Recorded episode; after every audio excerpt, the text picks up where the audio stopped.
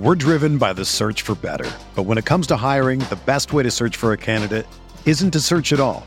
Don't search match with Indeed. Indeed is your matching and hiring platform with over 350 million global monthly visitors, according to Indeed data, and a matching engine that helps you find quality candidates fast. Ditch the busy work. Use Indeed for scheduling, screening, and messaging so you can connect with candidates faster. Leveraging over 140 million qualifications and preferences every day, Indeed's matching engine is constantly learning from your preferences, so the more you use Indeed, the better it gets. Join more than 3.5 million businesses worldwide that use Indeed to hire great talent fast. And listeners of this show will get a $75 sponsored job credit to get your jobs more visibility at Indeed.com slash BlueWire. Just go to Indeed.com slash BlueWire right now and support our show by saying that you heard about Indeed on this podcast. That's Indeed.com slash BlueWire. Terms and conditions apply. Need to hire? You need Indeed. What's up, y'all? It's Drewski, and I've teamed up with Mountain Dew to produce a hilarious new basketball podcast called The Dew Zone with Drewski. Learn the backstories of your favorite ballers and celebrities like Jamal Murray. Did you have like a favorite team? Was it the Raptors at the time or no? Was the Raptors even started around that time? Come on, bro. I ain't that old, fam. you talking like I'm 50. Taylor Rooks, A'ja Wilson, and many more. You won't want to miss this. Listen to The Dew Zone with Drewski on Apple Podcasts, Spotify, and wherever you listen to podcasts.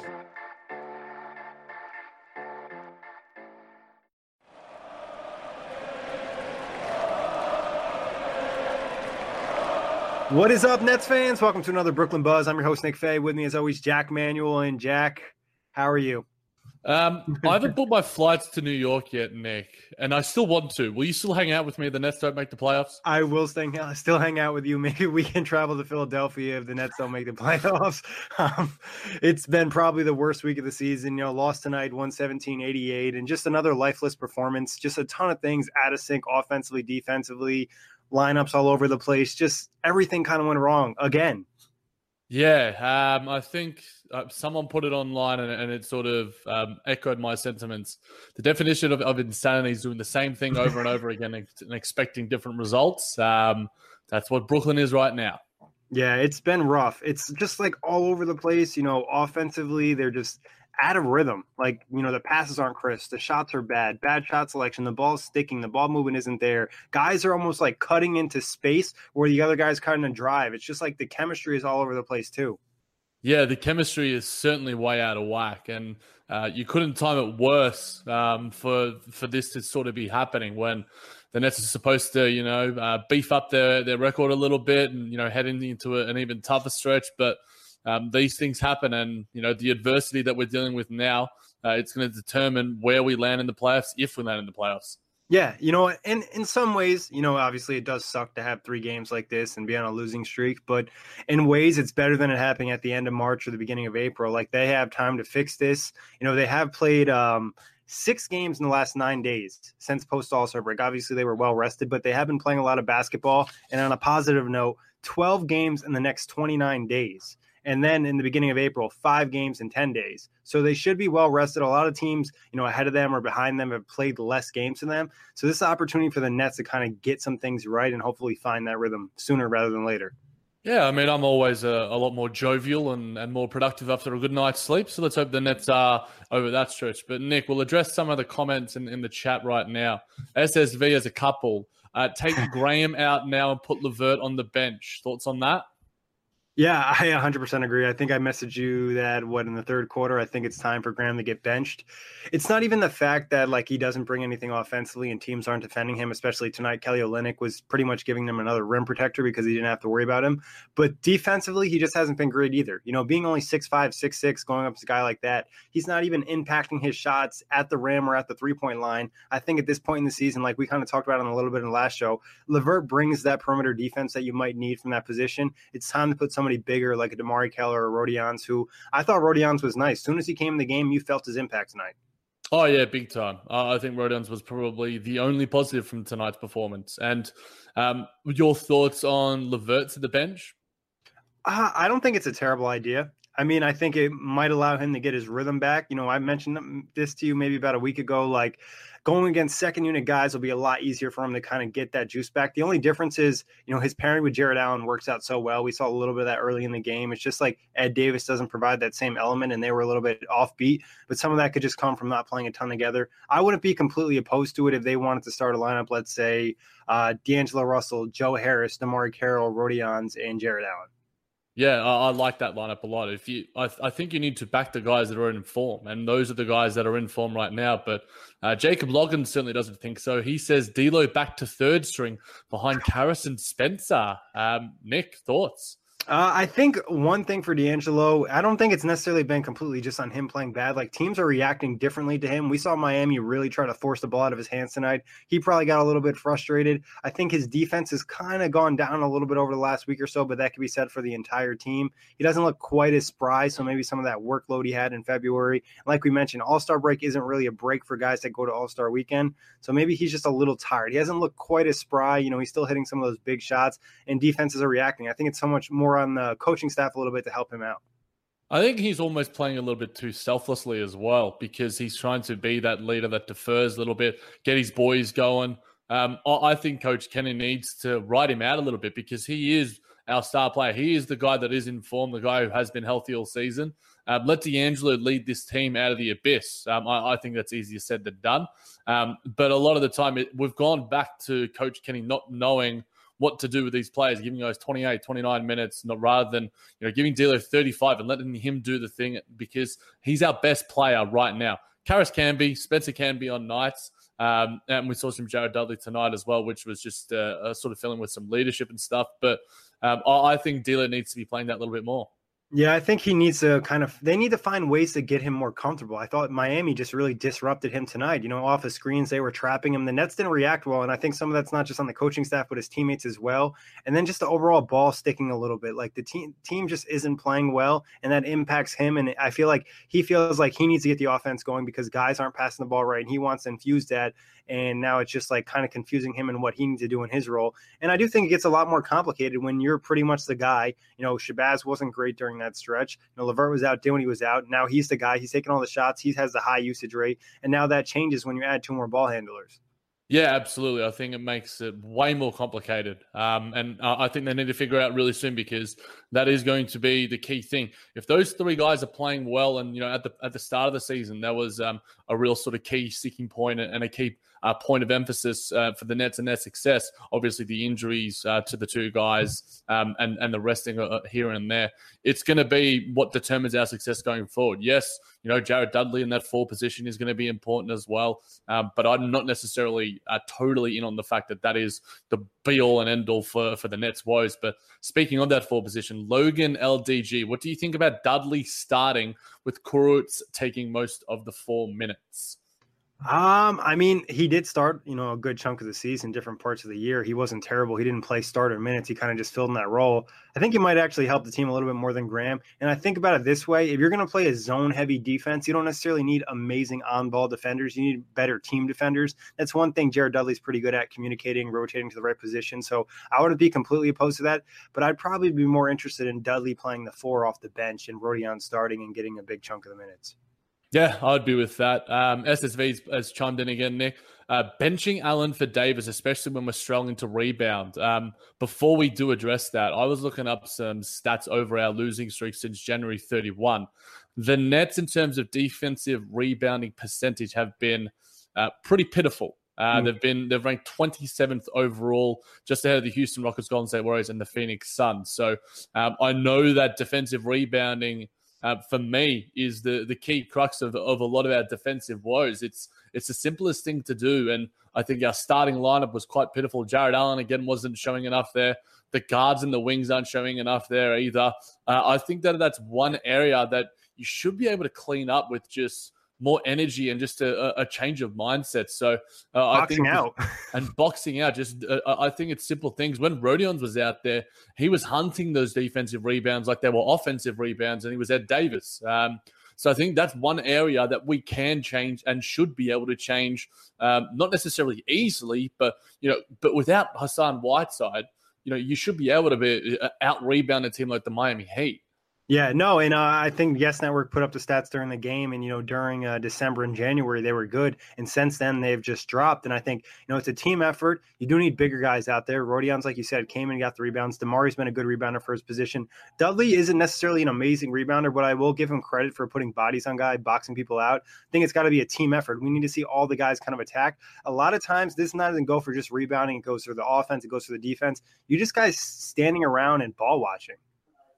Yeah, I, I, agree with that. I was just grabbing a drink. It's really hot down here. Um, but I, I, agree. I think that it, just seems like there's that lack of focus and engagement at times. And I think because the Nets are healthy right now, um, they're sort of using that as an, eh, to me anyway, the optics seems like they're using it as, as an excuse to be like, look, you know, Allen Crabbe doesn't need to do this because, you know, Joe Harris is on fire. And you know, um, Rondae Hollis or Treveon Graham doesn't need to do this because Rodion Kurucs is healthy and Jared Dudley's back. Uh, I think the guys just need to have that little bit of extra focus. And uh, I, I, think the endeavor is okay. It's just not all fitting and meshing well. Um, but there is a lot of issues. And harking back to that um, that comment earlier, Nick, would you start Ed Davis over Jarrett Allen right now? He has been incredibly poor over this short stretch. I mean, I maybe would do it just to send a message to Jarrett Allen, but I think Jarrett Allen opens up a completely different element offensively with his vertical spacing. You know, Ed Davis has been solid finishing around the rim, but he's not going to finish a ton of alley oops, and I think that's what uh, Jarrett Allen does. We saw a couple plays tonight that really worked out well, and it's just like maybe he's fatigued, maybe he needs some rest, and we talked about this before. I think the Nets still really need that third big. Yeah, um, Frank Kaminsky, Nick, come on, mate, get around it. Honestly, uh, I don't know who they could even, you know, get at this point that would really help them, but I think they need to consider someone. I don't even know if it's Alan Williams. Just like I think Jarrett Allen might need some rest. He just doesn't look as bright. Even a couple plays, you know, tonight and in the previous game, usually he would throw it down, he laid it in, and he missed one or two of those, and I think he's a little fatigued. Uh, it certainly looks that way. Um, and I think that, you know, you see, uh, we made the comparison with Mitchell Robinson before. Mitchell Robinson's starting to hit some really good form because, you know, the rookies, it takes a little bit longer to figure out what the game is like.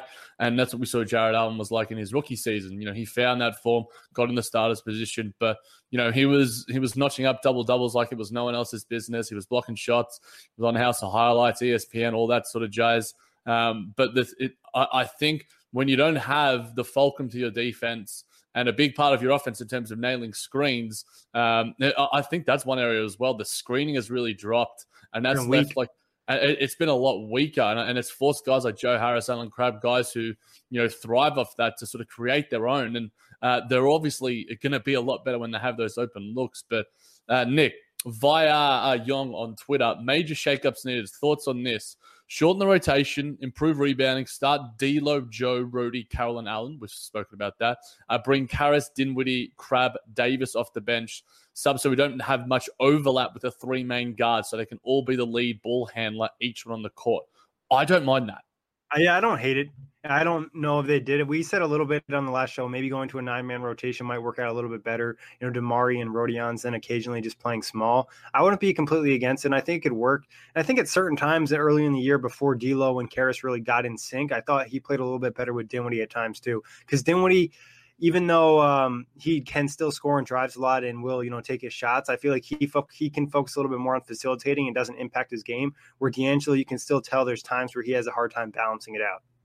Yeah, and uh, our boy Will, uh, writer at OTG, Will Jackson, um, has made a point in terms of in relation to Davis. He hasn't played more than nine and a half minutes versus Charlotte and Washington. So um, it, it may and he makes the point that Kenny needs to figure out how to use him a little bit better because he, you know, offensive rebounding machine. We know what Ed Davis can do. You know, he was being touted as the best uh, pickup um, in, in Nets history in terms of free agency. So uh, I think Ed Davis has a, a, a, huge role to play, but and he should have been feasting on a night like tonight. I mean, he had probably one or two good plays, but you know, just doing the rundown for Nets Republic, which will be on their side soon enough, um, he just wasn't impactful enough, and a lot of these guys weren't to get back to the previous question from one of the other viewers, I actually wouldn't mind where Kenny almost plays whichever center matches up better. You know, Bam's a little bit bigger and physical. He was more physical than Jarrett Allen tonight. That might have been a better matchup for Ed Davis. And then, you know, you put Jarrett Allen against Udonis Haslem he should be able to feast on him. And I think there's different matchups out there where you know Ed Davis can bring that physical presence, and then Jarrett Allen brings that quickness, and you know he can do the oops. And if he has to play a little bit with the bench, like a guy like Dinwiddie or a guy like Caris LeVert, who he, he even said at All Star Weekend he had the best chemistry with Caris. Yeah, and I and I think that that sort of is an advocate for putting Caris on the bench. But there are changes that need to be made. Um, some home truths, I'm sure, will be set on that flight home back to Brooklyn, and uh, as we're heading to the next game. But Nick, uh, another one from Logan D. Gilchrist, uh, who takes the lion's share of the blame if the Nets do miss the playoffs. Um, I, I think it'll probably be Coach Kenny, just because he's it's always the coach at the end of the day.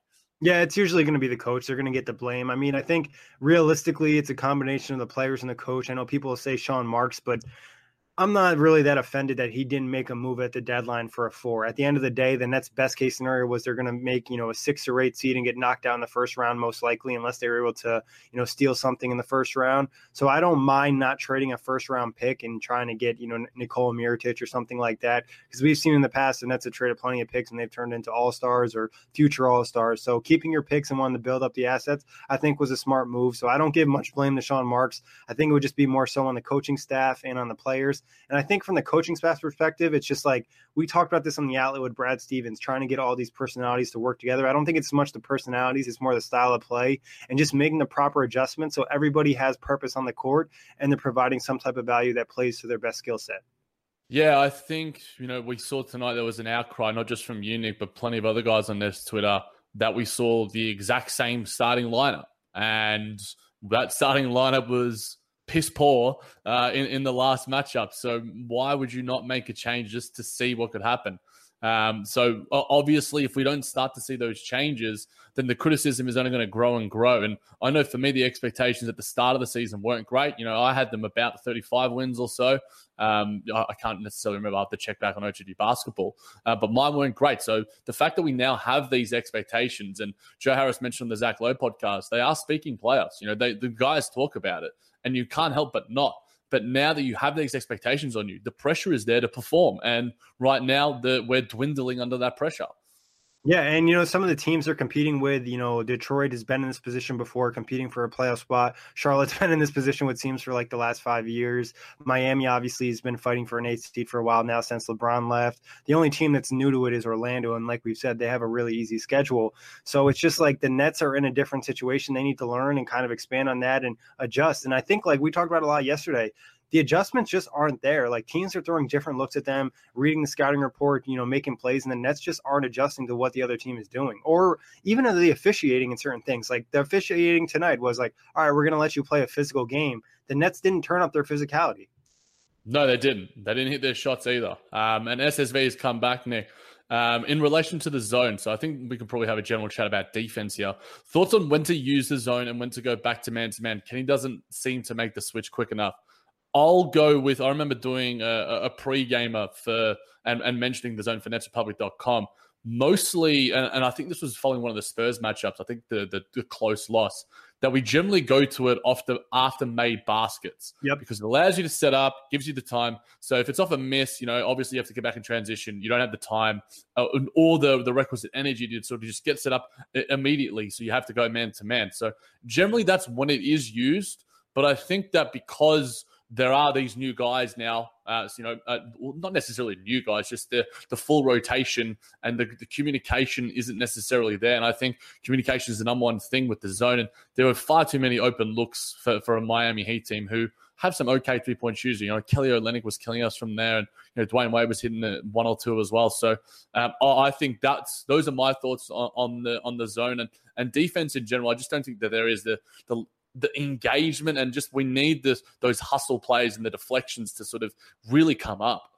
Yeah, I think uh, communication's key. All the different lineup combination, guys don't know where they're supposed to be. Also, think it's someone, you know, Miami's another team that plays a ton of zone. They were able to kind of beat the zone. They understood what they needed to do to beat the zone. Now the scouting reports out how to beat the zone against the Nets. They either need to adjust. We kind of talked about it, you know, going back to the last show. A lot of the same issues we saw last night is they're not adjusting, throwing different zone looks out there. You know, they're mostly running a two-three zone, or maybe they need to switch it up and do something a little bit different, or just stick to man-to-man. But overall, like you said, Jack, the defense isn't at a high enough intensity level. The other team does not feel the nets. They allow them to get comfortable comfortable early in the game, start hitting some shots. And we talked about this against the Hornets. I hate keep going back to the, the previous game, but t- teams are getting right in front of the rim. They're getting that free throw line to the paint area and getting those shots. And that's just an easy shot to hit. You're going to build your confidence. You're going to start hitting threes. You know, you said the Heat are an okay three point shooting team. I know uh, talking to Jorge, who covers the Heat for us, you know, they miss a ton of wide open shots. But if you allow them to get confidence early in the game, they're going to hit their shots. And the Nets just don't bring it enough defensively and make you feel them.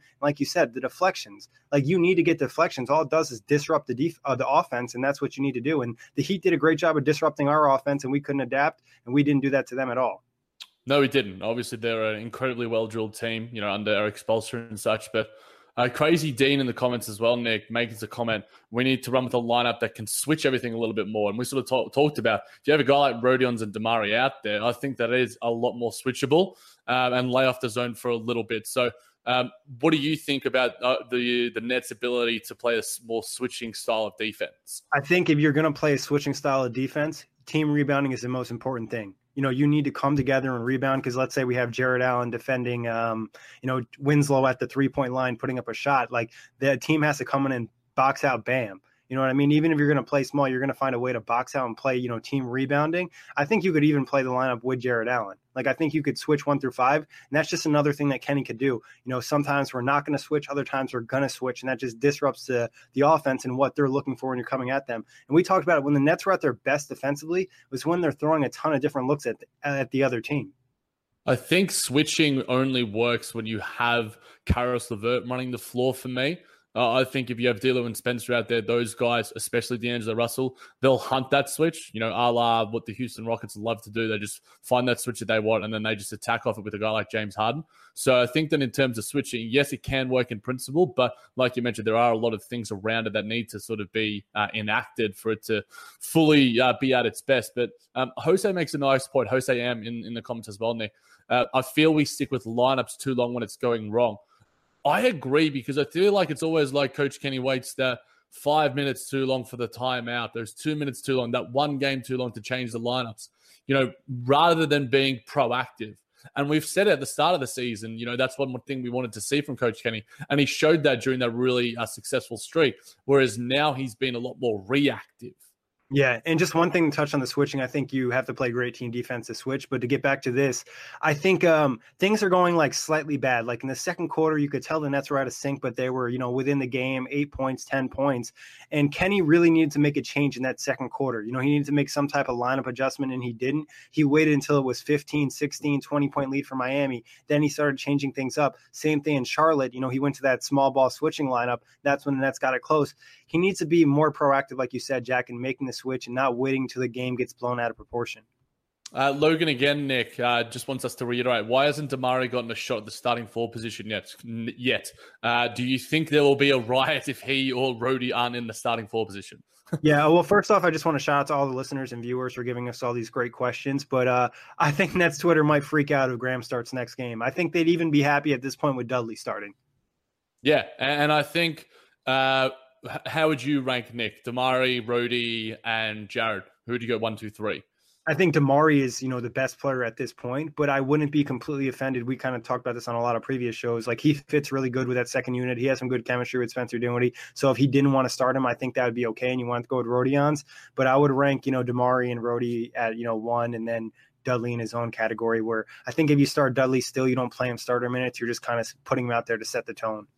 Yeah, and I think in terms of like you mentioned, setting the tone, I think Rody really has a, a, a way of being able to do that just by himself through his general energy and, and intangibility. With that, you know, him and D'Lo have this really nice chemistry that I really love. You know, How about always... oops the last few games? He hasn't thrown down the dunk, but he's been a couple lands on a nice cuts that dunk, that posted tonight was. Yeah. It seems to me Rodions has been the only highlight guy over this stretch, whereas D'Angelo Russell nailing. Uh, he's had a couple floaters here and there that have been insane, but Jarrett Allen with. Uh, it seems to me like we've we've harked back to you know there's only a few highlights per game, whereas when the Nets are at their best, the the bench is celebrating, everything is is jovial. So uh, I would prefer to have actually Rodions in that starting lineup because I think he's proven himself, and I like DeMarre with the second unit as well and obviously with the closing unit, I think he's the best closer as well. But um, I, I, think there's a lot of issues, and that four position is obviously one, um, but it's one we need to address. And Nick, before you get your stat out there, I, I, I wanted to look up because obviously our three point shooting has been quite poor of late, especially over this stretch. And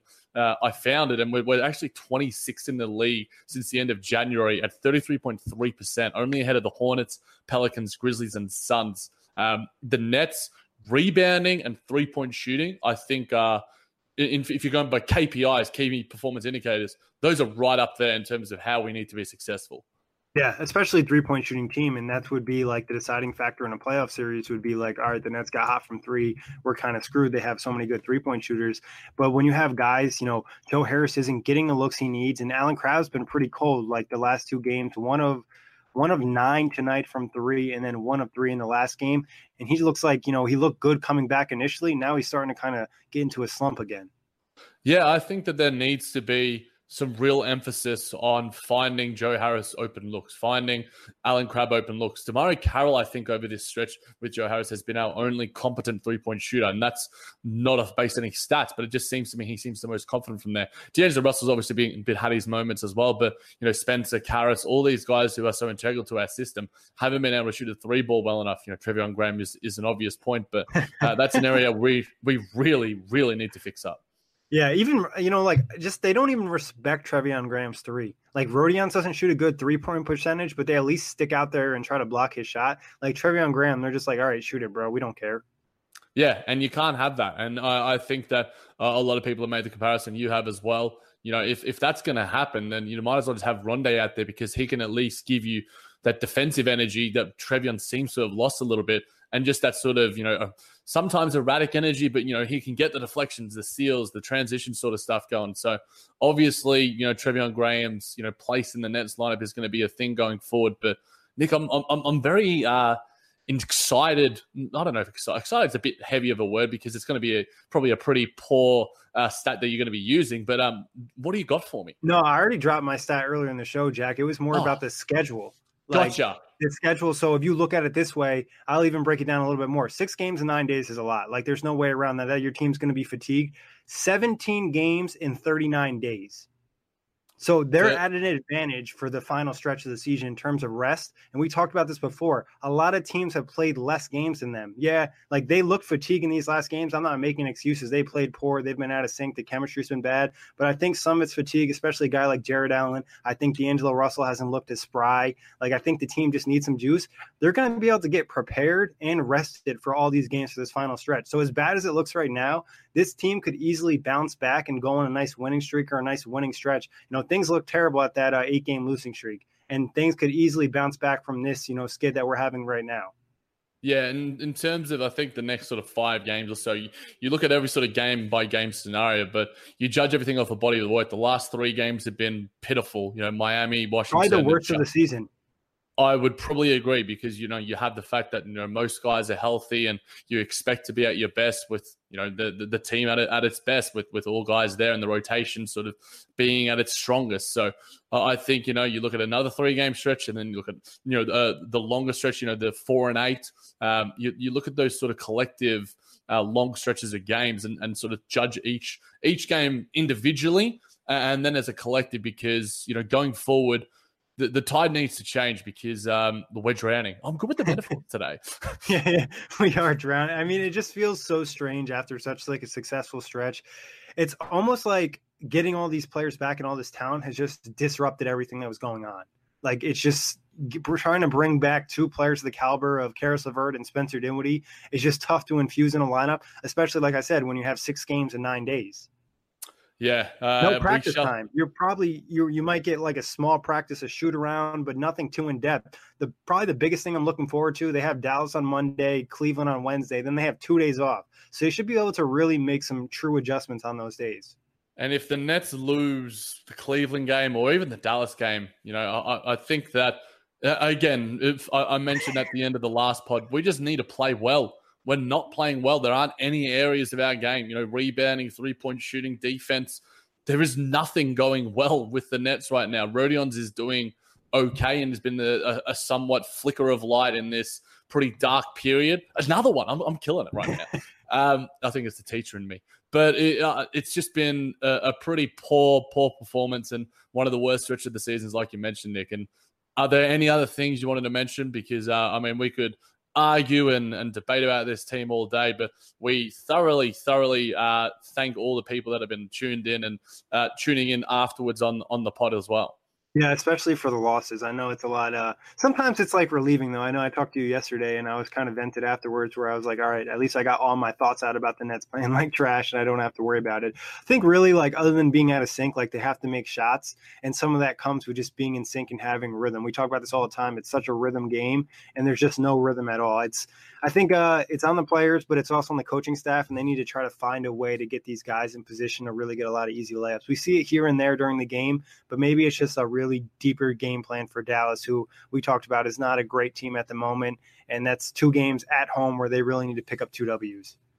Yep, proactive rather than reactive. You know, you don't want to change things based off things that you're doing. You know, be prepared for what Dallas is going to have for you you know, and, and then, you know, scout, read all the film, watch all the film, read all the notes, whatever you got to do. And then, you know, be prepared for anything that might come your way. You know, if, if Treveon Graham's not shooting well, bang, take him out. If, you know, if, if Caris LeVert isn't playing well, bang, take him out. Let D'Lo take over things.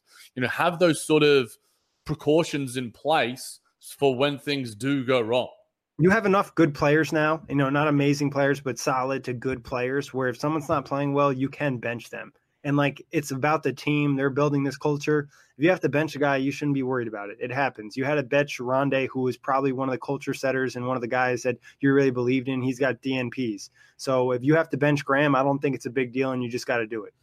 Yeah, you got to make those tough decisions. That's what uh why the coaches are paid the big bucks, and not necessarily the big bucks in comparison to the players, but you know it's why they're in the role. They're they're forced to make those tough decisions as part of their job, and you know, Coach Kenny, um, we need you right now more than ever. Obviously, we need our plays to to execute as well uh, in that sort of sense of the word because Coach Kenny can only say so much. It's up to the players to execute. So I think yeah. Uh, the players really need to to step up. Turn up the energy, turn up the effort. Jack, I do have one question for you though. So, you know, obviously there's been a big effort in trying to get Dinwiddie and LeVert involved and back in sync and chemistry in the, you know, the team in general. And obviously the results haven't been great. It's probably probably got there a little bit too soon. But do you think it could benefit the Nets in the long run if they're able to find this chemistry and this rhythm, getting LeVert and Dinwiddie back in rhythm when it really matters later in the season, long as they don't miss the playoffs? Yeah, uh, I mean, obviously, you want your three best players to be performing at their best once that postseason is around. But at the same time, you want to get those wins. So you're thinking semi short to long term, but you're also thinking very narrow term in terms of you want to get the win in that game. That's as simple as that.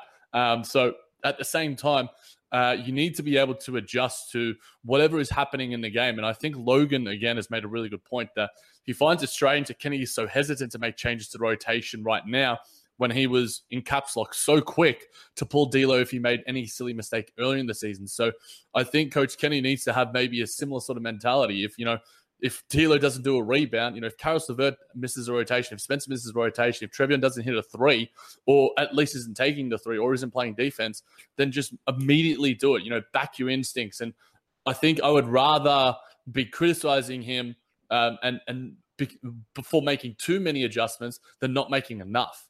Yeah, I think um, one thing with Kenny, he'll oh, he'll pull a guy if he doesn't do an assignment right, but if he's not playing, you know, necessarily well and not hitting shots, he doesn't pull them. Where I think that's where he needs to adjust. Like Treveon might be doing technically everything right on the floor that he's supposed to, but he's not playing at a high enough level. So you just have to realize, like, all right, we need to take him out.